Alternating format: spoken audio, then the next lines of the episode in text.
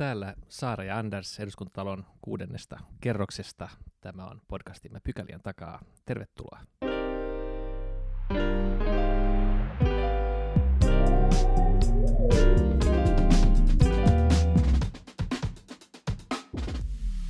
Mennään ensimmäiseen pykälään ja ajankohtainen keskustelu on pyörinyt nyt aika paljon lähi tapahtumien ympärillä, erityisesti Al-Holin leirin, mutta laajemminkin siellä tietenkin tapahtumat linkittyvät toisiinsa ja asiantuntijavieraaksemme olemme poikkeuksellisesti kutsuneet kollegamme. Meillä on täällä vieraana sosiaalidemokraattisen ryhmän kansanedustaja Hussein al-Tae, joka on taustaltaan Irak-asiantuntija, lähi asiantuntija CMI-järjestöstä. Tervetuloa Hussein. Kiitos, mukava olla täällä. Tervetuloa.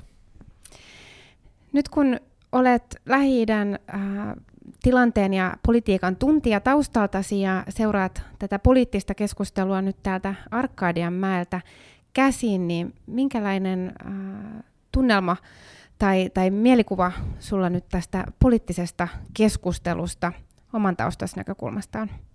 Kyllä ne ö, koko luokat on aivan erilaisia.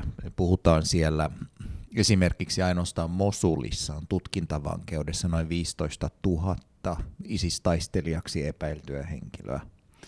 Al-Holin leirissä itsessään oli yhdessä vaiheessa yli 90 asukasta, joista suurin osa, sehän on vankileiri käytännössä, on epäiltyjä isikseen liittyvästä toiminnasta.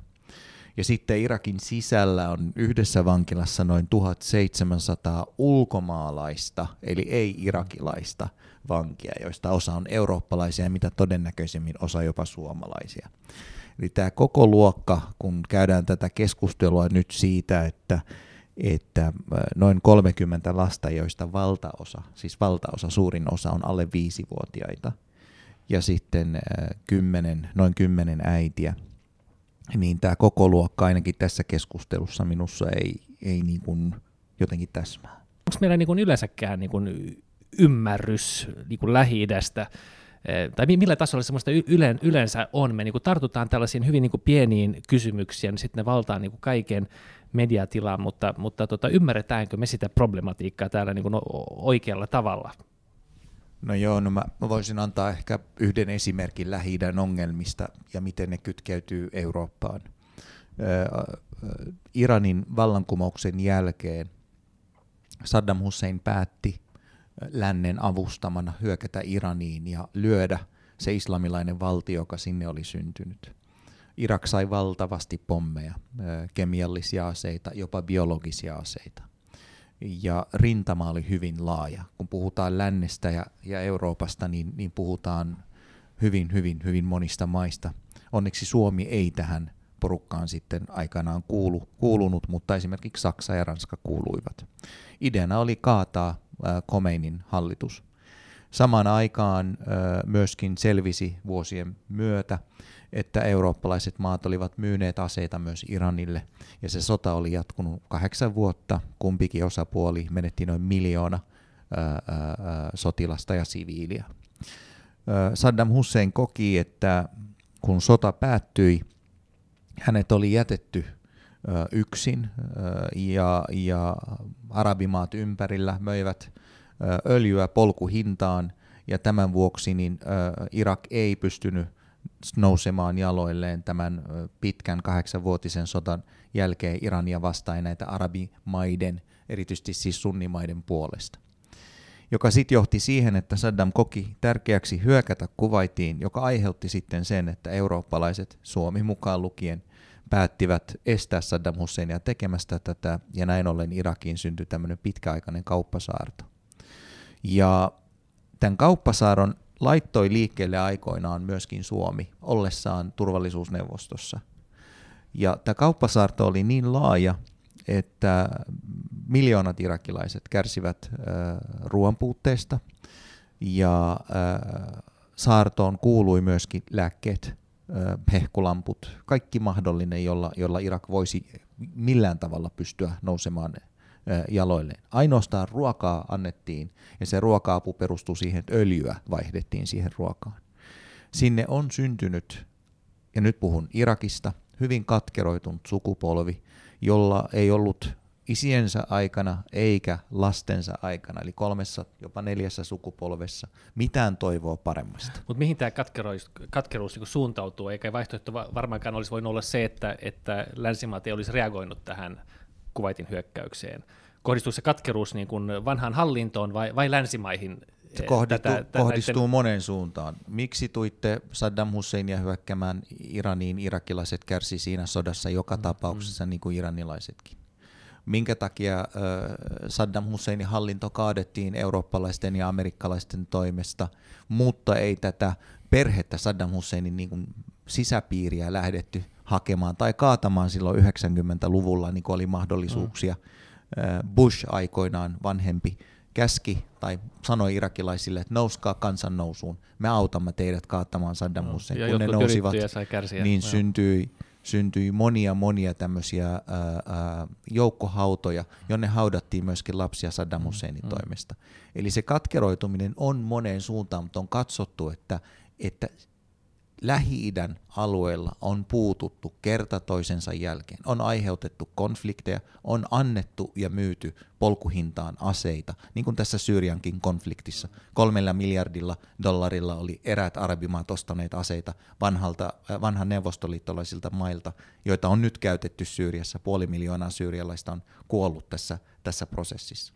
Länsi menee peukaloimaan sitä aluetta – ja sitten loppujen lopuksi käykin niin, että, että se maa jätetään tai se alue jätetään oman onnensa nojaan huonosti valittujen ö, diktatuuria muistuttavien tai diktaattoreiden hallitsijoiden käsiin.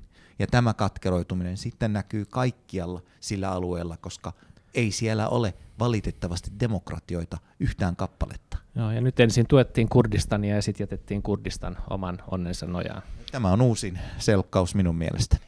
Joo, tämä kurdien tilanne on, on todellakin nyt aika keskiössä myöskin tämän Alholin leirin ja siihen liittyvän problematiikan osalta. Kurdit oli aivan keskeisessä roolissa kukistamassa isistä ja sitä ää, kalifaattia.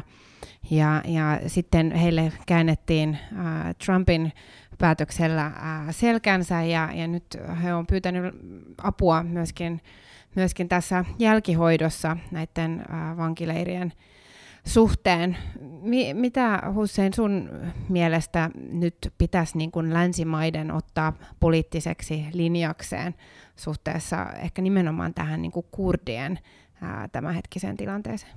Joo, no kurdien unelma on valtio, kurdivaltio. Ja, ja kurdit kokevat, että heillä on osa maantieteellistä aluetta, mikä heille kuuluu Turkin puolella, Syyrian puolella, Irakin puolella, Iranin puolella. Ja nämä maat eivät ole luovuttamassa tätä aluetta yksikään maa. Paras mahdollinen Kurdistania muistuttava, tätä unelmaa muistuttava alue niin on nyt Irakin Kurdistanin alueella, joka on autonominen. Nyt tässä Syyrian tilanteessa on sellainen, sellainen mahdollisuus, että äh, jonkinlaista keskustelua voidaan käydä äh, Syyrian keskushallinnon kanssa jonkinlaisesta asemasta kurdeille – Erdoganin hyökkäys, Turkin presidentin hyökkäys kurdialueelle nyt pakotti syyrialaiset ja kurdit yhteen yhteiseksi rintamaksi, joka tarkoitti käytännössä sitä, että mitään varmaa itsehallintoaluetta heille ei tule, mutta he saavat pitää jonkun osan niistä maista, jotka, jotka heille kuuluu. Tämä Trumpin lapsellinen vetäytyminen siltä alueelta vaikeutti hänen kumppaninsa, heidän kumppaninsa, meidän kumppanimme, kurdien asemaa valtavasti ö, tässä suhteessa, eikä sille näy nyt tällä hetkellä mitään semmoista selkeää ratkaisua. Ja mä uskon, että, että kurdien ainoa oljenkorsi on jatkaa keskustelua EUn kanssa, muutenkin eurooppalaisten kanssa. Ja uskon, että, ja, ja ihmettelinkin, että he ovat pitäneet tästä Al-Holin leiristä näin hyvää huolta, siitäkin huolimatta, että he, he kokevat, että heidät on hylätty. He on vartioina sille, että lähes 90 000 ihmistä, jotka on luokiteltu vaarallisiksi siis, niin, niin voisivat päästä sieltä joko Syyriaan jatkamaan taisteluita tai Irakiin tai jonnekin muualle maailmaan. Joo, se on aikamoinen takka pienelle yhteiskunnalle tuollaisen ylläpitäminen. Joo, ja mä en ole ihan varma, että millaisia sopimuksia, siis rahallisia sopimuksia tai muuta sopimuksia siellä on sitten, sitten tuota käyty, mutta, mutta valtavaa malttia ja kärsivällisyyttä kyllä kurdit ovat ö, siellä Rojavan, eli tämän Syyrian alueen kurdit ovat osoittaneet. Jotenkin tuntuu, että tämä keskustelu tästä Turkin hyökkäyksestä on, on laantunut ja, ja ikään kuin tämä kurdien asema on, on taas jäänyt vähän niin vähemmälle keskustelulle, mm. vaikka tilanne siellä ei ole kyllä ää, edennyt ää, ymmärtääkseni oikein mihinkään suuntaan. Onko nyt, äh, miten, tai miten näet, että et mitä länsimaat tai, tai esimerkiksi EU äh, voisi tai, tai tulisi nyt, nyt tehdä? Ainakin, ainakin pitää sitä keskustelua yllä ja, ja käydä, käydä myöskin sitä keskustelua Turkin kanssa, että, että tämä nykyinen tilanne, jossa nähtävästi on käynnissä jonkinlainen demografinen muutos. Eli äh, kurdialueelle ollaan nyt äh, poistamassa ensin kurdit ja sitten tilalle asuttamassa äh, sunni-arabeja, joka tarkoittaa sitä, että kurdit menettävät alueensa ja se arabisoidaan se alue joka auttaa Turkkia pidemmällä, mm. pidemmällä mm, tota, mutta eh, sitä ei todennäköisesti Assadin hallinto, eli Syyrian hallinto, myöskään kamalasti vastusta tässä vaiheessa. Ja, ja tällä niin kuin Turkki pyrkii ratkaisemaan oman ö, pakolaisongelmansa, sillä miljoonat ö, syyrialaiset asuvat Turkissa tällä hetkellä. Turkki myös kokee, että Eurooppa ö, on maksanut kyllä jotakin, mutta ei riittävästi, eikä ole tehnyt riittävästi syyrialaisten pakolaisten auttamiseksi. Ja näin ollen niin niistä syyrialaisista pakolaisista pitää päästä eroon ja heidät pitää sysätä sinne oman mm. alueensa eli maansa rajalle. Ja se Erdogan kokee tässä, että on kaksi kärpästä yhdellä iskulla, eli heikentää kurdeja valtavasti, aiheuttaa sille alueelle omia kriisejä, omia taisteluita, jolloin kurdit sitten käyvät sitä omaa konfliktia siellä, eivätkä niin kuin pidä häntä kiireisenä sitten Turkin puolella. Ja tämä on selkeästi myöskin sisäpoliittinen tilanne, mitä, mitä Erdogan tässä tekee, eli hän, hän puhuu niin kuin, tavallaan kurdeille, jotka ovat Turkissa, että hän niin kuin, johtaa tätä tilannetta, hän on valmis käyttämään pakkokeinoja loputtomasti tämän oman asemansa ja, ja Turkin niin kuin itsenäisyyden ja eheyden vakauttamiseksi. No, pirullinen suunnitelma. Mm. Se koko Kurdistanhan on vähän niin kuin, täältä kun katsoo, niin, niin vähän niin kuin, niin kuin myyttinen paikka. Siitä niin kuin puhutaan aika paljon, mutta ei ole niin kuin selkeitä rajoja. Se on, niin kuin, se on, se on niin kuin, niin kuin erikoinen ehkä valtio, no valtiohan se ei ole, mutta, mutta tota, niin se, niin kuin, on, se on se unelma. Niin, aj- ajatuksen tasolla oleva maa. Siihen liittyy aika paljon niin kuin positiivisia konnotaatioita. On, on, se on siis käsittääkseni niin kuin kohtalaisen niin kuin tasa-arvoinen aika lailla, sekulaari, kohtalaisen demokraattinen. Eh, vai onko mä oikeassa? Minkälainen, minkälainen rakennelma se on? Kyllähän se varmasti alue, alueelta kun katsoo, niin lähimpänä sekulaarisuutta, mitä se voisi olla. Tietenkin kurdeja on monenlaisia, niin kuin on kaikkiakin kansoja ja kansanryhmiä. He puhuvat montaa kieltä, kurditkin keskenään, Badinia ja Sorania esimerkiksi. Um, kurdit ovat tunne, tunnettuja siitä, että he ovat sisukkaita, sitkeitä ihmisiä, jotka kokevat, että asioista voi tehdä kauppaa ja siten neuvotella. Ja, ja sitten tietenkin se, että he ovat olleet aina kahden tulen välissä, mm. niin on tehnyt heistä myöskin sellaisia, jotka hakee sitten niin kuin yhteistyön ja demokratian avulla niitä omia ratkaisuja. Mutta se ei ole täysin ongelmaton alue. Ö, Irakin kurdit taistelevat vallasta ja rahasta keskenään. Ö, Syyrian kurdeja vastaan myös. Ja Iranin kurdit, heillä on erilainen asema sitten muihin kurdeihin nähden, ja, ja Turkin kurdit noin 20 miljoonaa kurdia asuu Turkissa. Mä oon aina sanonut, että yleislakko, jos vain kurdit päättävät olla lakossa Turkissa, niin se maa pysähtyisi. Niin heillä on taas vähän erilainen, he on kotiutunut vähän paremmin sinne Turkkiin. Turkki ei ole kuitenkaan antanut heille mahdollisuutta kunnolliseen poliittiseen toimintaan, mutta ei myöskään mahdollisuuksia omaan kieleen opettaa omille lapsilleen kouluissa – kurdikulttuuri ei ole myöskään kovin hyväksyttyä Turkin puolella.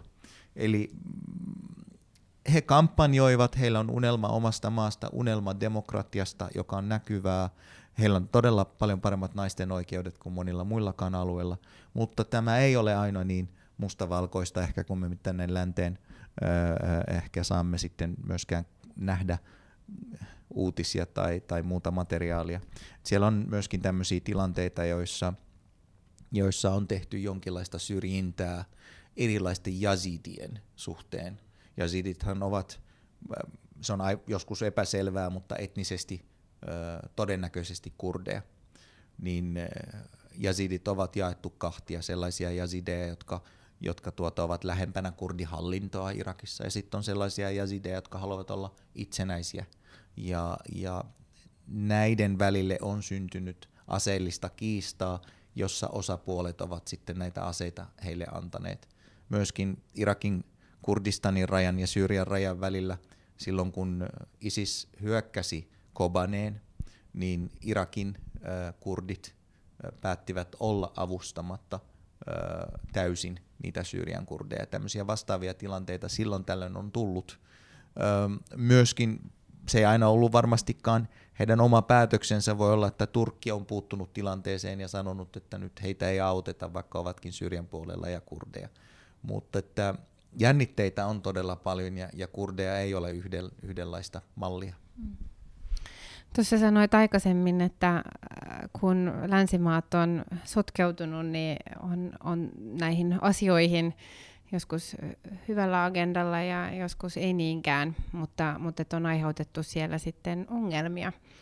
Niin mikä nyt olisi sellainen toimintalinja, jolla pystyttäisiin edistämään hyvää kehitystä, mutta ei aiheutettaisi ää, lisää ongelmia ja ja ehkä semmoinen niin kuin isompi kysymys sulle, että, että minkälainen unelma sulla itselläsi on, että, että miten ja, ja, tai voidaanko lähi saada vielä oikeasti rauha? Joo, kyllä siellä askeleita voidaan ottaa. Eli nyt kun Suomella on tämä komissaari näistä, näistä tuota partnershippeista, eli, eli yhteistyöstä ulkopuolisten alueiden kanssa, niin mun mielestä se on hyvä mahdollisuus Suomella nyt vaikuttaa. Ja yksi semmoinen yksinkertainen esimerkki voisi olla, että sen alueen pankkijärjestelmät, erityisesti Irakin pankkijärjestelmä, ei ole kytköksissä oikealla tavalla kansainväliseen pankkijärjestelmään, joka aiheuttaa sitä, että he eivät ole samalla tavalla tilivelvollisia ne pankit. Eli se due diligence, joka tähän asiaan liittyy, ei ole kunnolla hoidettu siellä – jolloin kansainväliseen korruptioon liittyviä kysymyksiä on paljon, rahanpesuun liittyviä kysymyksiä on paljon. Niin jo pelkästään se, että, että Irak otetaan kunnolla SWIFT-järjestelmään mukaan, heitä velvoitetaan näihin sääntöihin, voisi olla se ensimmäinen askel kytkeä korruptiota pois, koska Irakissa – ihmiset ovat tänä päivänä kaduilla pitkälti sen mm. korruption vuoksi. Rahaa on valtavasti, mutta se ei ohjaudu oikeisiin paikkoihin, ja kukaan ei voi sanoa, että mihin se raha on kadonnut. Tämä on yksi yksinkertainen esimerkki, jolla voitaisiin Tuohan on niin äärimmäisen konkreettinen asia. Hyvin, että jos ajattelee, että, että mistä nyt yleensä kun lähtee tällaisia purkamaan, niin, niin kuin tällainen tavallaan, että, että pankkiyhteyksiä ja pankkijärjestelmän integraatiota tehdään ja, ja, ja välillisesti sitten autetaan korruptiota. Se on ehkä vähän niin kuin yllättävä vastaus, mutta hyvin Joo, se on, se on hyvin, ja sitten toinen hyvin konkreettinen öö, kysymys voisi olla se, että Irakilla ei ole ollut kunnollista budjettityökalua, joka on johtanut siihen, että he eivät ole pystyneet, siellä on yli, ylimalkaan annettu tämmöisiä numeroita ja arvioita siitä, että kuinka paljon rahaa, kuinka paljon ylijäämää, alijäämää tulee vuodessa. Eli, ja, ja lippulappuja on, on niin kuin valtiovarainministeriön tullut sieltä täältä kuitteja ja sitä sun tätä, niin siellä ei ole pystytty suunnittelemaan kunnollista budjettia vuosi toisensa jälkeen, joka olisi avoin kansalaisille ja, ja sitten myöskin eduskunnalle nähdä, että mihin rahaa on käytetty ja mihin rahaa suunnitellaan käytettävän tulevaisuudessa. Niin jo pelkästään, jos EU lähtisi laittamaan pikkasen resursseja, asiantuntijoita, ei rahaa, asiantuntijoita, antamaan irakilaisille mahdollisuutta tehdä kunnollisia budjetteja, niin sekin auttaisi kansalaisia jälleen uskomaan siihen demokraattiseen prosessiin, että olisi mahdollisuuksia. Kolmas, Irakissa tänä päivänä kestää ö, noin kuukauden saada tulokset vaaleista. Tätä voisi nopeuttaa. Minun mielestäni sen pitäisi olla vähin, siis korkeintaankin yksi päivä, Joo. Koska ihmiset eivät luota. Jos tulokset tulevat kuukauden päästä, niin muutoksille on paljon mahdollisuuksia. Ja siellä on tapahtunut todella mm. paljon korruptiota, jota on myönnetty, josta on saatu kiinni. Eli tällaisia hyvin konkreettisia juttuja, millä saadaan niin kuin kansalaiset uskomaan, että kehitystä on. Kehitys kehittyy, niin kuin joku on sanonut niin, niin tämän tyyppisillä liikkeillä niin uskoisin, että, että muutaman sukupolven päästä voisin unelmoida rauhallisesta Lähi-idästä. Joo, hidasta, hidasta kaikki tällainen, kaikki tällainen. Mä voisin hyvin kuvitella, joo, siis nyt mehän on totuttu siihen, että, että tunti sen jälkeen, kun uudet on mennyt kiinni, niin tulee käytännössä lopullinen ennuste, mutta tosiaankin, jos joutuu odottamaan sen kuukauden, niin, niin, niin siinä kyllä usko menee ja, on hyvin niin kuin vaikea ajatella, että, että tota, oltaisiin oltais niin kuin, niin, voin, voin ymmärtää hyvin, että, että luottamusjärjestelmä silloin on heikko. Ja luottamuksesta kehityksen pitääkin nimenomaan lähteä ja, ja sen rakentamisesta. Ehkä siihen on hyvä päättää tämä keskustelu. Iso kiitos Hussein Altaa, että tulit vieraksi. Joo, kiitos. Kiitos, että sain tulla.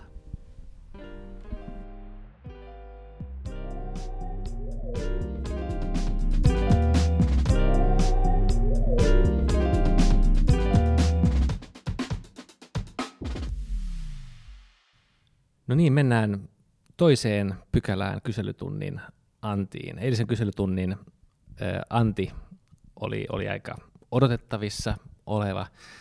Meillä on tota, kaikenlaista tärkeää pohdittavaa budjettia ja työllisyyttä ja muuta, mutta, mutta ainakin täällä eduskunnassa niin viime päivät maailma on pyörinyt Al-Holin ympärillä. Onko tämä, Saara Sofia, niin tärkeä asia, että näin paljon tähän kannattaa keskittyä? No siis asiahan on ihan valtavan tärkeä totta kai, ja, ja kysymys on, on näiden, näiden ihmisten äh, niin kuin tulevaisuuden ratkaisusta, jota myös monet muut valtiot parhaillaan pohtii. Ja huomioarvosta on se, että et ei edes muissa Pohjoismaissakaan vielä ole niin kuin mitään lopullisia ää, päätöksiä pystytty tekemään, mutta päätöksiä on kuitenkin niin kuin tehty ja, ja lapsia on myöskin ää, tuotu ää, kotimaihinsa eri Pohjoismaissa. Ja mikä ehkä niin kuin tässä suomalaisessa keskustelussa on nyt ollut se, se ää, herättelijä on ollut ehkä hallituksen epäselvät linjaukset siitä, että mikä hallituksen tahtotila tämän asian ratkaisuun on. Et sieltä valtioneuvostostahan sen pitäisi lähteä, että mikä, mikä on äh, suomalainen ratkaisu tähän niin kuin vaikeeseen ja myös uuteen tilanteeseen. Sehän näkyy myöskin tässä, että vastaavaa ää, mm, tilannetta ei ole meidän, meidän niin kuin, ää, edessä oikein ollut. Ja, ja sitten aika kiirekin olisi, koska olot siellä leirillä on kurjat, hurjat ja, ja talvi on tulossa. Joo, tähän on ollut tiedossa kohta vuoden ja, ja tota, edellinen hallitus ei ei pystynyt tekemään ratkaisuja. Tämänkin kohdalla on ollut, ollut vaikeita. Nythän on tosiaankin niin kuin haluttu linjausta hallitukselta, ehkä tilanteessa, jossa, jossa hallitus vielä on niin kuin siinä moodissa, että, että selvitellään vaihtoehtoja ja, ja, ja pohditaan eh, mahdollisia ratkaisuja. Tästä, tämähän sai oikeastaan niin kuin kipinänsä ehkä tämä keskustelu Timo Haapalan jutusta Iltasanomissa, jossa ensimmäinen juttu niin kuin keskittyi tähän Al-Holliin. Siinä oli monenlaista väärää väitettä. Eh, seuraava juttu oli oikaissut jos, jot, jotkut vääristä väitteistä ja, ja keskustelu puhui vielä alhollista, mutta oli ottanut mukaan sitten nämä tietyt ongelmat ulkoministeriön sisä- tai työskentelyilmapiirissä. Siinäkin jutussa oli jonkun verran virheitä, jota toimittaja ei korjannut seuraavassa jutussa, jossa hän sitten taas keskittyi niin kuin ulkoministeriöön oikeastaan niin kuin kokonaisuudessaan. Ja tämähän sai, sai liikkeelle sitten vähän niin kuin vilinää eduskunnassa ja, ja ministeri oli, oli ulkoasian valiokunnassa ja antoi selityksen, jonka, jonka käytännössä kaikki hyväksyi perussuomalaisia lukunottamatta. Mutta sekä nyt ei sitten saanut keskustelua stoppia. Vai, niin nyt sen sitten, jälkeen tuli kyllä vielä uutta vai, tietoa. Vai, vai, nyt sitten, nyt sitten meillä on, meillä on tota välikysymys, jonka, jos on, jos on tota, ei, ei pelkästään yksi kysymys, onko niitä peräti 17, josta yksi on se, että, että yksi kysymys kuuluu suunnilleen näin, että, että ketkä osallistuvat hallituksen iltakouluun. Ja sanotaan näin, että jos hallitus kaadetaan esimerkiksi tällä kysymyksellä, niin se on kohtalaisen ainutlaatuista.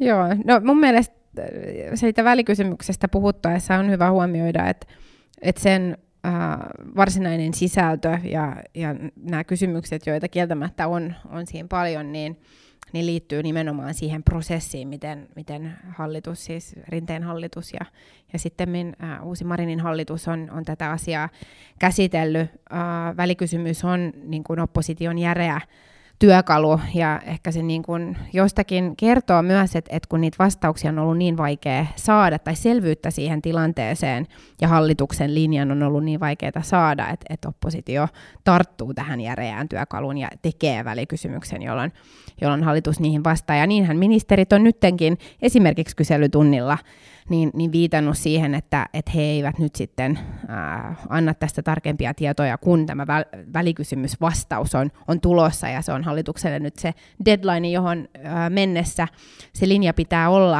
äh, yhtenäinen, jos, jos hallitus niin kuin yhtenäisen linjan tästä aikoo tehdä. Et, äh, sinällään välikysymykselle mun mielestä tulee niin kuin peruste siitä, että vaikuttaa aika selvältä, että hallituksella ei ole tällä hetkellä yhtenäistä linjaa siitä, että miten tämä asia ratkaistaan, mutta, mutta ää, joitakin toimenpiteitä on kuitenkin siellä taustalla tehty. Ja hirveän vaikea nyt oppositiosta arvioida, että, että onko se ollut niin kuin oikean suuntaista, kun meillähän ei ole sitä koko käytettävissä olevaa tietoa käytettävissämme. Ja siksi sitä pitää kysyä. Joo, Joo tämä on varmaan harvinaisen hankala asia valmistella. Ja ja mun mielestä on, on sinänsä niin kuin ihan oikein, että sitä ei olla valmisteltu julkisuudessa. Tässä liittyy niin kuin yksityisyysnäkökulmia näkökulmia lasten suhteen. Mun mielestä on ihan selvä, että jos lapsia tuodaan, niin ei niitä tuoda, tuoda tota, jotenkin niin kuin avoimesti kaikkien nähtävillä Helsinki-Vantaan lentokentällä, vaan näiden lastenkin yksityisyyttä pitää siinä tapauksessa suojella.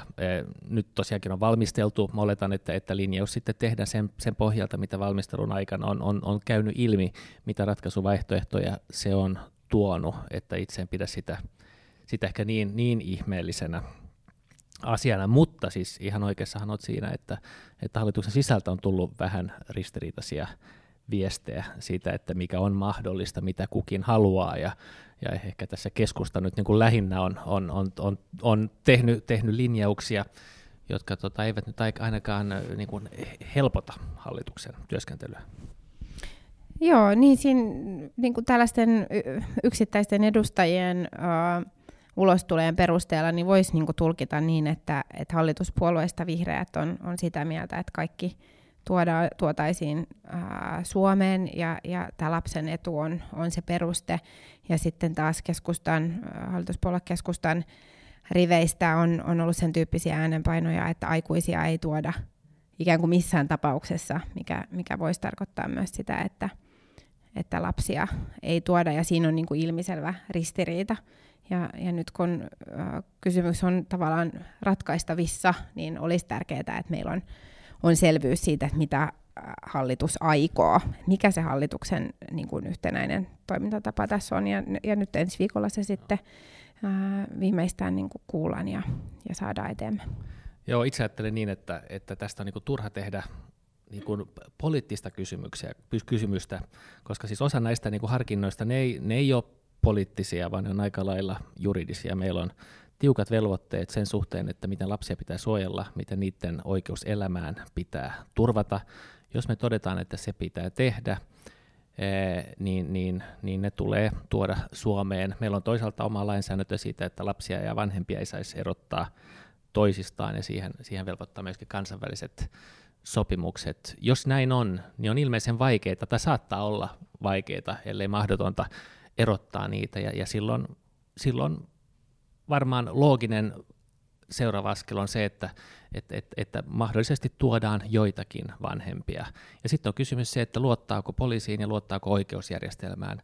Uskot, usko, uskommeko, että meidän poliisi, meidän oikeusjärjestelmä pystyy käsittelemään 1-10 aikuista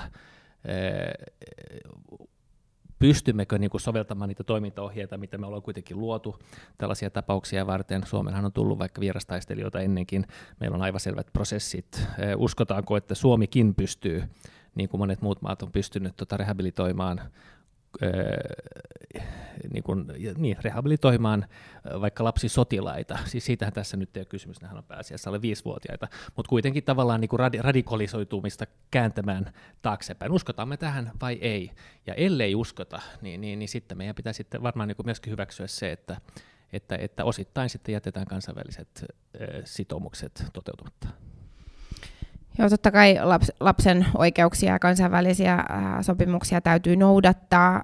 Ihan niin yksiselitteinen se ei varmastikaan ole, koska muust, myös muut Pohjoismaat ovat niin kuin, sitoutuneet näihin samoihin sopimuksiin. Että et se ehkä vähän niin kuin hämmentää, että et millä tavalla se Suomen tilanne olisi, olisi sitten erilainen. Mutta jotenkin linjakasta mielestäni olisi ollut lähteä nyt liikkeelle vaikka siitä, että kun ää, siellä läsnä on orpolapsia – niin, niin heidän kohdallaan mm, tavallaan ei pitäisi olla tätä huoltajuuteen liittyvää ää, haastetta. Ää, muut Pohjoismaat on, on, on tuoneet myös lapsia ää, vanhempiensa suostumuksella. Ää, en osaa nyt sanoa, että onko näitä vaihtoehtoja jo selvitetty hallituksen toimesta siellä, siellä paikan päällä, ja, ja toivottavasti näin on, mutta, mutta tätäkin me yritetään nyt saada niin tietoamme, että, että minkälaisia toimia siellä on. Ja sitten keskeistä olisi käydä kurdihallinnon kanssa ää, neuvottelua siitä, että mitkä ne ratkaisun mahdollisuudet heidän näkökulmastaan on, koska kurdit, kurdit nyt ovat kuitenkin ää, se ää, tavallaan neuvotteluosapuoli siellä, siellä paikan päällä, jotka tätä aluetta hallinnoi. Joo, joo, Kurdistanin hallinnon kanssa on käyty tässä neuvotteluja, käsittääkseni näinhän tota, Pekka Haavisto totesi eilen. Siis kurdithan on kaikin puolin hankalassa tilanteessa. Ensin ne ajaa, ajaa tota, e, Isiksen pois alueeltaan ja sen jälkeen heidät jätetään, jätetään Turkin armoille. Ensin, ensin he perustavat tällaisen al-Hol-leirin ja sitten useat, pohjois, useat maat eivät siellä hae kansalaisiaan pois. Osahan on tehnyt, niin USAhan on, on viety Ranskaan, Ranskaankin jossain määrin. Että et, tavallaan siis musta tässä on, tässä on niin kuin aikamoinen niin kuin looginen niin kuin solmu myöskin siltä, niiltä osin, että jos joku tulee Suomeen tekee rikoksia, niin me halutaan, että ne, ne palautetaan kotimaahan. Ja mitä me tehdään nyt sitten päinvastoin, kun suomalaiset mahdollisesti on tehnyt rikoksia, rikoksia muualla. Sitten tässä liittyy ehkä sellainenkin, että kun arvioidaan niin kuin tätä tilannetta, me tehdään se staattisessa tilassa. Oletetaan, että, että siellä on al-Hol, ne on siellä mutta Al-Hol ei välttämättä ole siellä huomenna. Turkin hyökkäyskin olisi voinut johtaa siihen, että se olisi yhtäkkiä, yhtäkkiä niin kuin avautunut. Eh, ja silloin, silloin nämä henkilöt, jossa varmaan, joista varmaan niin kuin moni on, on, on, tota, on eh, niin kuin radikalisoituneita, silloin ne leviäisi sinne alueelle, mahdollisesti lähti sitten suunnittelemaan iskuja sinne tai muualle, ehkä nämä suomalaiset sitten Suomea, Suomea kohtaankin mahdollisesti. Ja, ja, ja mun on vaikea nähdä, että sellainen tilanne olisi turvallisempi kuin se, että, ne, että, että tiedetään, ketkä ne on, tuodaan ne Suomeen, laitetaan ne oikeuden, oikeuden eteen, tutkitaan ne, seurataan niitä, valvotaan, valvotaan heitä. Minusta tällaista niin harkintaa ei muista julkisuudessa kauheasti ole tehty. Joo, tuossa tuli monta monta näkökulmaa. Yksihän, mikä on ollut laajasti poliitikkojen toiveena, on, on se, että olisi joku tällainen kansainvälinen oikeustaho, joka, joka pystyisi tuomitsemaan ää, ja tai arvioimaan. äärimmäisen huono track record. Kyllä, ja, ja tämä nyt ei selvästikään ole ollut, ollut sellainen niin kuin ratkaisu, mikä nyt tätä ikään kuin akuuttia tilannetta voisi vois ratkaista. Ja, ja jos sitä päätöstä ei nyt tehdä, niin, niin tämä ongelmahan ei ole katoamassa mihinkään, vaan just niin kuin sanoit, niin, niin siellähän ihmiset sitten varmasti niin kuin entistä enemmän ää, voi, voi radikalisoitua ja, ja ei ole tietoa siitä, että, että mitä he, mitä he sitten lähtevät tekemään ää, tulevaisuudessa tai, tai ei, ei pystytä sitä myöskään valvomaan. Minkälaisia keskusteluja teidän ryhmässä käytiin? E, tota, tässä nyt jollain tavallahan te tässä nyt lyöttäydytte perussuomalaisten kimppaan. Oliko se niin ongelmallinen ratkaisu? Oliko vastakkaisia mielipiteitä teidän ryhmässä? Mm. No itse mä en ollut paikalla alkuviikosta, kun tätä käsiteltiin. Mä olin työmatkalla tuolla Viinissä ää, puhumassa ihan muista aiheista, kehityspolitiikan johdonmukaisuudesta. Ähm, mutta meidän ryhmässä siis tulokulma on ollut tähän nimenomaan tämä tilanteen epäselvyys, ja sehän on myös sen välikysymyksen sisältö, johon äh, ymmärtääkseni kokoomuslaiset vaikutti jonkun verran siihen, siihen alkuperäiseen tekstiin, että että miten sitä sitten muotoiltiin, ja, ja se on ikään kuin se kysymys hallitukselle, että mi, mikä tässä on tämä toimintatapa ollut ja, ja onko annettu ää, mahdollisesti väärää tietoa. Tän, tän se, sekä kuka oli iltakoulussa läsnä. no niin, mutta tota, tähän me palataan ensi viikon tiistaina, silloin tästä välikysymyksestä keskustellaan, ja, ja epäilemättä äh, tätä asiaa pohditaan kyllä äh, vuorokauden ympäri kaiken maailman medioissa viikonlopun yli. Katsotaan, mm. miten. Ja Instagram-äänestyksissä. No Instagram-äänestyksissä, joo. tota, siitä voisi sanoa paljon, toivottavasti sellaista kukaan ministeri ei enää tee.